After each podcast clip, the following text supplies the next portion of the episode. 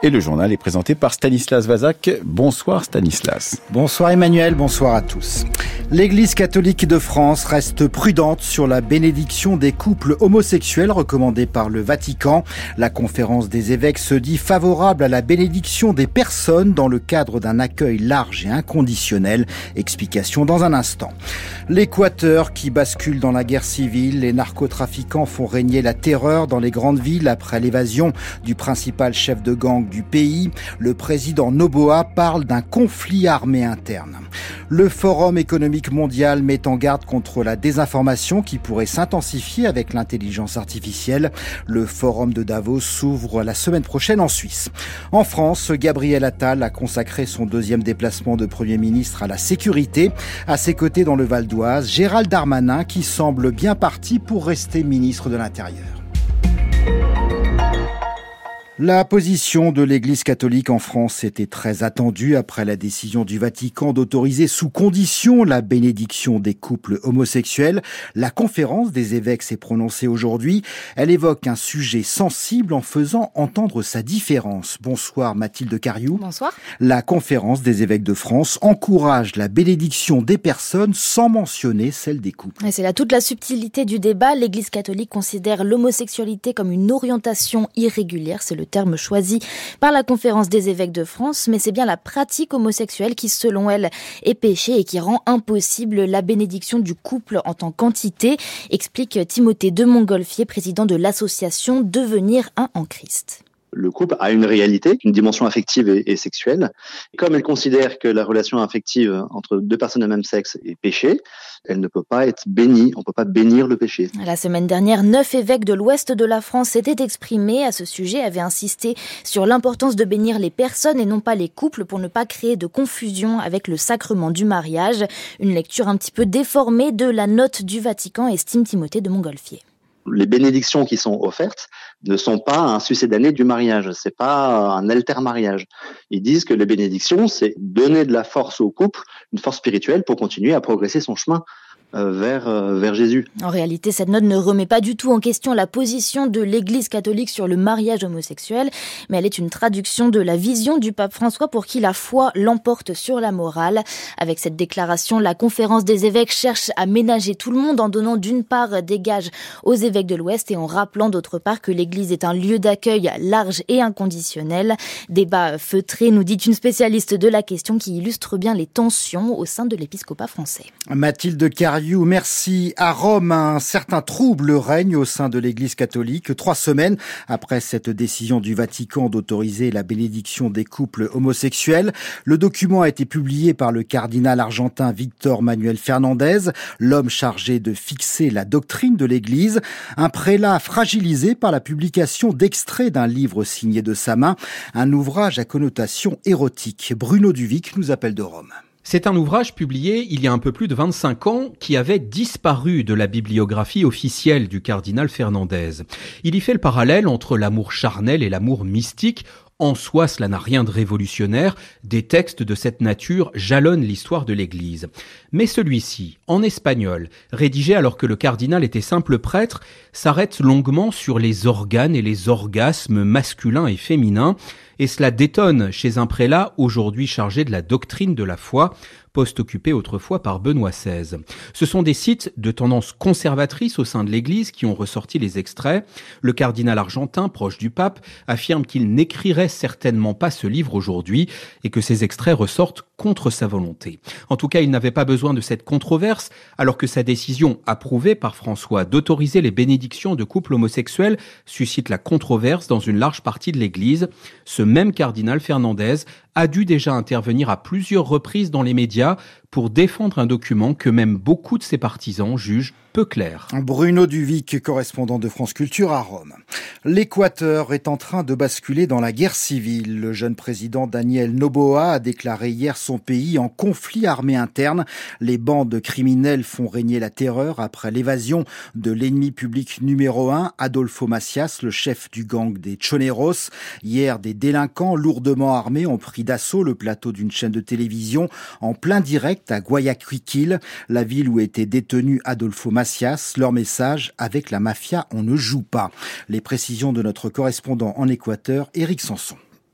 Après avoir brutalisé journalistes, personnel administratif et technique, 13 assaillants ont finalement été arrêtés par la police. Le gouvernement, en revanche, n'a pas encore repris le contrôle de plusieurs prisons où les détenus menacent leurs otages sur les réseaux sociaux. Comme la vie des détenus ne t'intéresse pas, nous, on se fiche de la vie de tes fonctionnaires, de la vie des policiers, des gardiens de prison. Tes menaces et ton état d'urgence ne nous intimident pas, car on est déjà mort. Cherchant à provoquer la panique et le chaos par des attaques au hasard contre des voitures et des bâtiments publics, les bandes criminelles ont enlevé sept policiers et cherchent visiblement à protéger la fuite de leur leader, et notamment d'Adolfo Macias, alias Fito, chef des Choneros. 22 groupes de délinquance organisés sont désormais considérés comme des organisations terroristes, et l'amiral Jaime Vela, chef du commando conjoint des forces armées, a reçu des instructions très claires. À partir de maintenant, tout groupe terroriste identifié dans le décret présidentiel sera traité comme un objectif militaire. Quant à l'Assemblée nationale, elle souhaite voter une loi d'amnistie pour protéger les policiers et militaires qui feront usage de leurs armes. Éric Sanson, correspondant à Quito, le chef de la diplomatie européenne, Joseph Borrell, dénonce ce soir une attaque directe contre la démocratie en Équateur. Volodymyr Zelensky est en Lituanie aujourd'hui, l'un des alliés les plus fidèles de l'Ukraine, le président ukrainien qui commence à s'impatienter devant les hésitations des Occidentaux qui ont ralenti leur soutien militaire. Poutine ne va pas s'arrêter, il veut nous occuper complètement, a lancé Volodymyr Zelensky à propos du président russe. On retrouve Vilnius Marielle Vituro.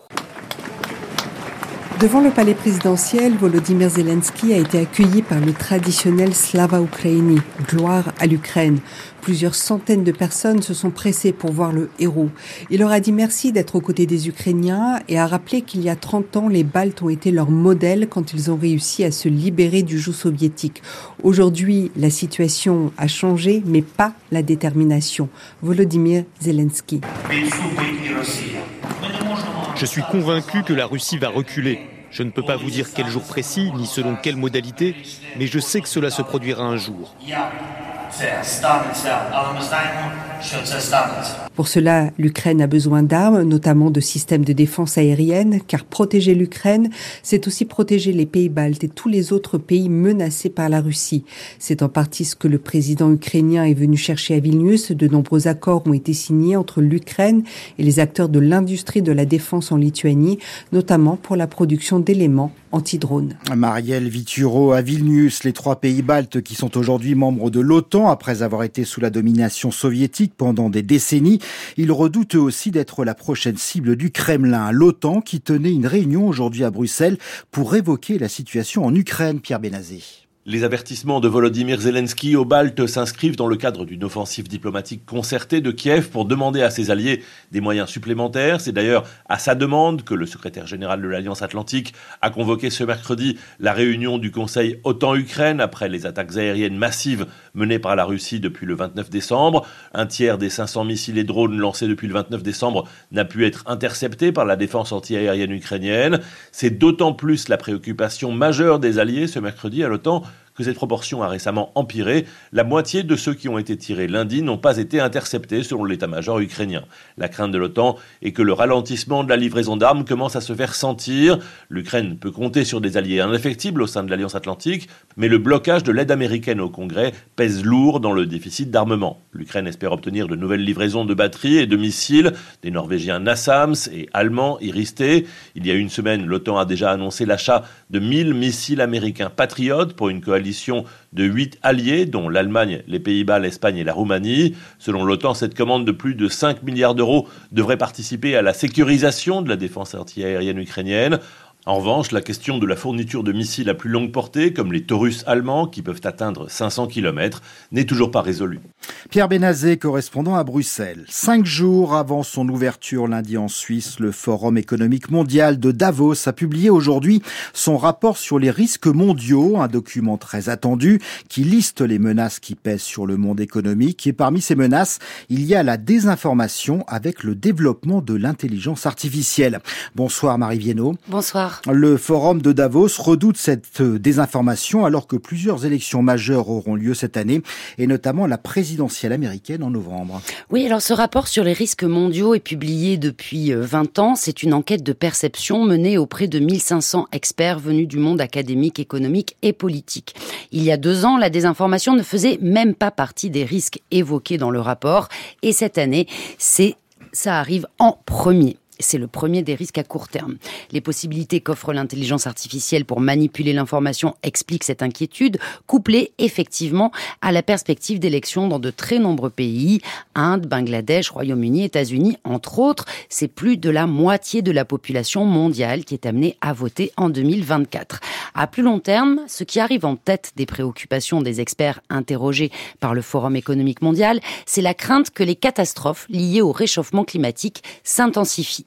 L'environnement, c'est vraiment, sur dix ans, ce qui les inquiète le plus, puisqu'en deuxième position viennent les atteintes irréversibles à la planète, en troisième position, l'effondrement de la biodiversité, et en quatrième, la pénurie de ressources naturelles. Aucun sujet économique n'est dans le palmarès des dix risques les plus cités à long terme. À court terme, il est bien question d'inflation, mais les cybermenaces et les conflits armés sont devant.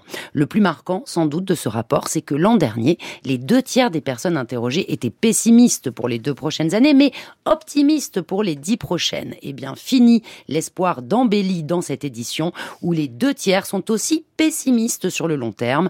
Voilà qui place le 54e Forum économique de Davos la semaine prochaine sous des auspices assez sombres. Marie Viennot, merci.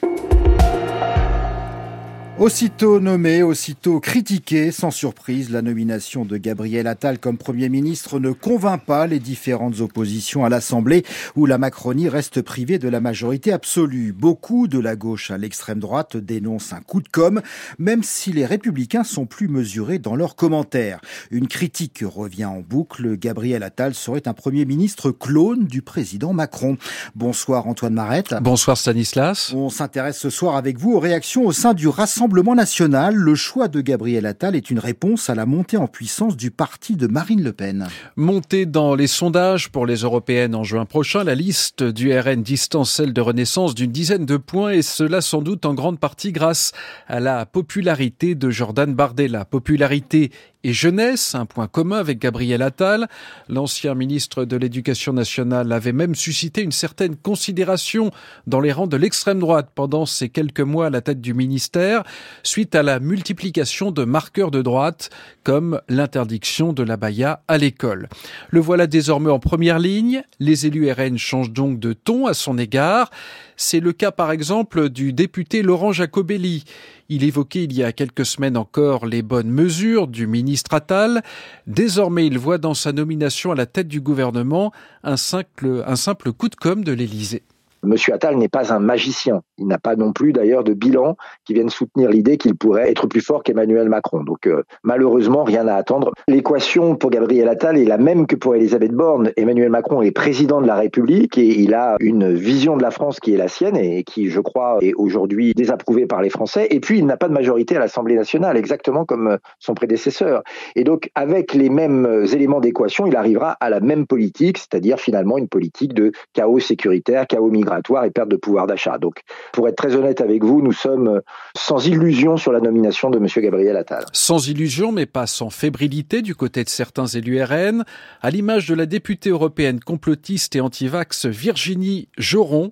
Elle a tweeté hier lors de la nomination de Gabriel Attal, je cite, Adoubé par l'élite mondialiste de Bilderberg en 2023, Macron nomme sans grande surprise son porte-parole à Matignon, tweet finalement effacé par l'eurodéputé. Antoine Marette, merci. Gabriel Attal qui a déjeuné à l'Élysée aujourd'hui pour évoquer la composition du nouveau gouvernement. Aucune certitude à ce stade sur les ministres qui partent et celles et ceux qui arrivent. Mais Gérald Darmanin semble bien parti, lui, pour rester à l'intérieur. L'actuel locataire de la place Beauvau a d'ailleurs accompagné cet après-midi Gabriel Attal au commissariat d'Hermont-Aubonne dans le Val d'Oise. Après un premier déplacement hier dans le Pas-de-Calais au chevet des sinistrés des inondations, le nouveau nouveau Premier ministre a consacré sa deuxième sortie à la sécurité des Français. Je le dis, il n'y a pas de sécurité sans nos policiers. C'est un message très clair que je suis venu réaffirmer euh, ici. C'est des actes que je veux euh, rappeler. Un investissement euh, majeur qui a été conduit ces dernières années, encore par Gérald Darmanin récemment avec la loi d'orientation et de programmation du ministère de l'Intérieur, qui nous a permis de recruter depuis 2017 plus de 14 000 forces de sécurité.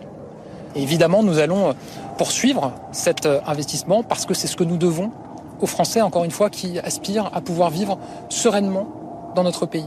Quand on parle de sécurité, quand on parle d'ordre, ce sont les forces de sécurité qui sont en première ligne, et c'est toute la société qui doit être mobilisée. Je ne conçois pas de société sans ordre et sans règles. Et donc c'est aussi l'affaire des familles, l'affaire de l'école, c'est l'affaire de la société dans son ensemble. Et c'est ce que je suis venu réaffirmer ici. Je crois que les Français euh, sont dans l'attente que nous poursuivions cet effort absolu pour leur sécurité, qui est une des conditions de leur liberté, de l'exercice de la fraternité dans notre pays. Merci à tous. Gabriel Attal devant le commissariat d'Hermont-Aubonne, le nouveau Premier ministre qui a d'ores et déjà trouvé son directeur de cabinet, Emmanuel Moulin, l'actuel directeur général du Trésor. Depuis hier, trois policiers sont jugés aux assises de Seine-Saint-Denis dans le cadre de l'affaire Théo. En février 2017, à Aulnay-sous-Bois, Théo Louaka avait été grièvement blessé lors de son interpellation. Âgé aujourd'hui de 28 ans, il souffre d'une infirmité permanente après une blessure provoquée par une matraque télescopique. Les trois policiers sont poursuivis pour violence aggravée. La Cour a entendu cet après-midi plusieurs responsables de l'IGPN, la police des polices. Elle a aussi visionné la vidéo qui montre en grande partie l'interpellation de Théo le 2 février 2017, le compte-rendu d'audience de Florence Thurme. Une vidéo de 8 minutes tirée des trois caméras municipales est projetée au ralenti, presque image par image, sur le grand écran de la salle d'audience. On y voit le contrôle, qui ne vise d'ailleurs pas Théo Louaka, mais le jeune homme s'interpose, début de l'altercation. Il se retrouve au sol sur l'un des policiers qui tente ensuite de le menoter avec l'aide de son collègue. Théo Louaka se relève, s'accroche au muret, il a perdu sa veste, son pantalon descend, un coup de matraque s'abat sur lui, un geste d'estoc qui a pour but de frapper la masse musculaire en cas de résistance, explique l'ancien responsable de l'IGPN. Mais impossible de dire de manière certaine si c'est le geste qui a provoqué cette lésion de 10 cm dans la région périanale, d'autant qu'une partie de la scène se poursuit dans un angle mort de la caméra. Les déclarations initiales de la victime indiquent la défense évoque clairement un viol avec deux policiers qui lui maintiennent les bras, un autre les jambes, un troisième qui baisse son pantalon. Avez-vous vu cette scène? insiste l'avocat. Non, répond l'enquêteur de l'IGPN. Je mets cela sur le compte de la douleur chez quelqu'un qui a subi un grave traumatisme. Reste la photo du siège arrière du véhicule de police, là où centrale tachée de sang, puis cet autre cliché pris par l'un des policiers à leur arrivée au commissariat. Il montre Théo Louaka allongé sur le carrelage. Il semble inconscient, le nez en sang. Une autre trace s'étale sur son t-shirt. Violences aggravées au pluriel, dit l'acte d'accusation, et la photo va rester un long moment affichée sur l'écran. Florence Turme depuis le tribunal de Bobigny. Il y a dix ans, la vitesse maximale sur le périphérique parisien passait de 80 à 70 km heure, une réduction destinée à lutter contre la pollution. À l'époque, la mairie de Paris avait même affiché un objectif, réduire de 5% les polluants présents dans l'air parisien. Objectif largement dépassé aujourd'hui, même si le passage aux 70 km heure n'est pas la principale raison de ce bon résultat. C'est en tout cas l'analyse de Pierre Pernaud, ingénieur à Air Paris, l'organisme qui surveille la qualité de l'air dans la capitale on constate au bord du boulevard périphérique une baisse de 30% des concentrations en dioxyde d'azote et en particules fines, principaux polluants de l'air. Cette baisse, elle est liée à plusieurs facteurs. Le premier facteur, c'est l'évolution globale de la pollution à l'échelle de la ville, de la région, mais aussi et surtout l'évolution en fait des types de véhicules qui circulent sur les axes routiers, dont le boulevard périphérique, notamment puisqu'on a maintenant des véhicules qui sont beaucoup moins polluants que ce qu'on pouvait avoir il y a 10 ans. La question de la vitesse, et notamment de la vitesse maximale autorisée, elle est secondaire. C'est bien évidemment un facteur qui peut influencer sur le, le trafic routier et donc la pollution qui en induit, mais c'est un facteur qui est très très peu important au regard notamment du type de véhicule et du nombre de véhicules qui empruntent un axe routier pour la pollution de l'air, c'est plutôt le type de véhicule, et notamment si les véhicules sont plus ou moins polluants, qui va avoir une, conséquence directe euh, sur les niveaux de pollution qu'on peut enregistrer au bord d'un axe routier, donc le boulevard périphérique. Pierre Pernaud, ingénieur à Air Paris, il répondait à Véronique Roberotte. On termine ce journal avec le temps demain. La neige arrive sur l'Occitanie et les départements voisins. Six départements sont en vigilance orange, neige et verglas. L'Aude, l'Aveyron, le Cantal, l'Hérault, la Lozère et le Tarn. Au nord, le soleil devrait s'imposer. Les températures restent froides, entre moins 5 et plus 6 degrés du nord à la Méditerranée, entre 2 et 8 degrés en général l'après-midi. C'est la fin de ce journal préparé ce soir avec Jean-François Braun à la technique Marie-Claire Oumabadi.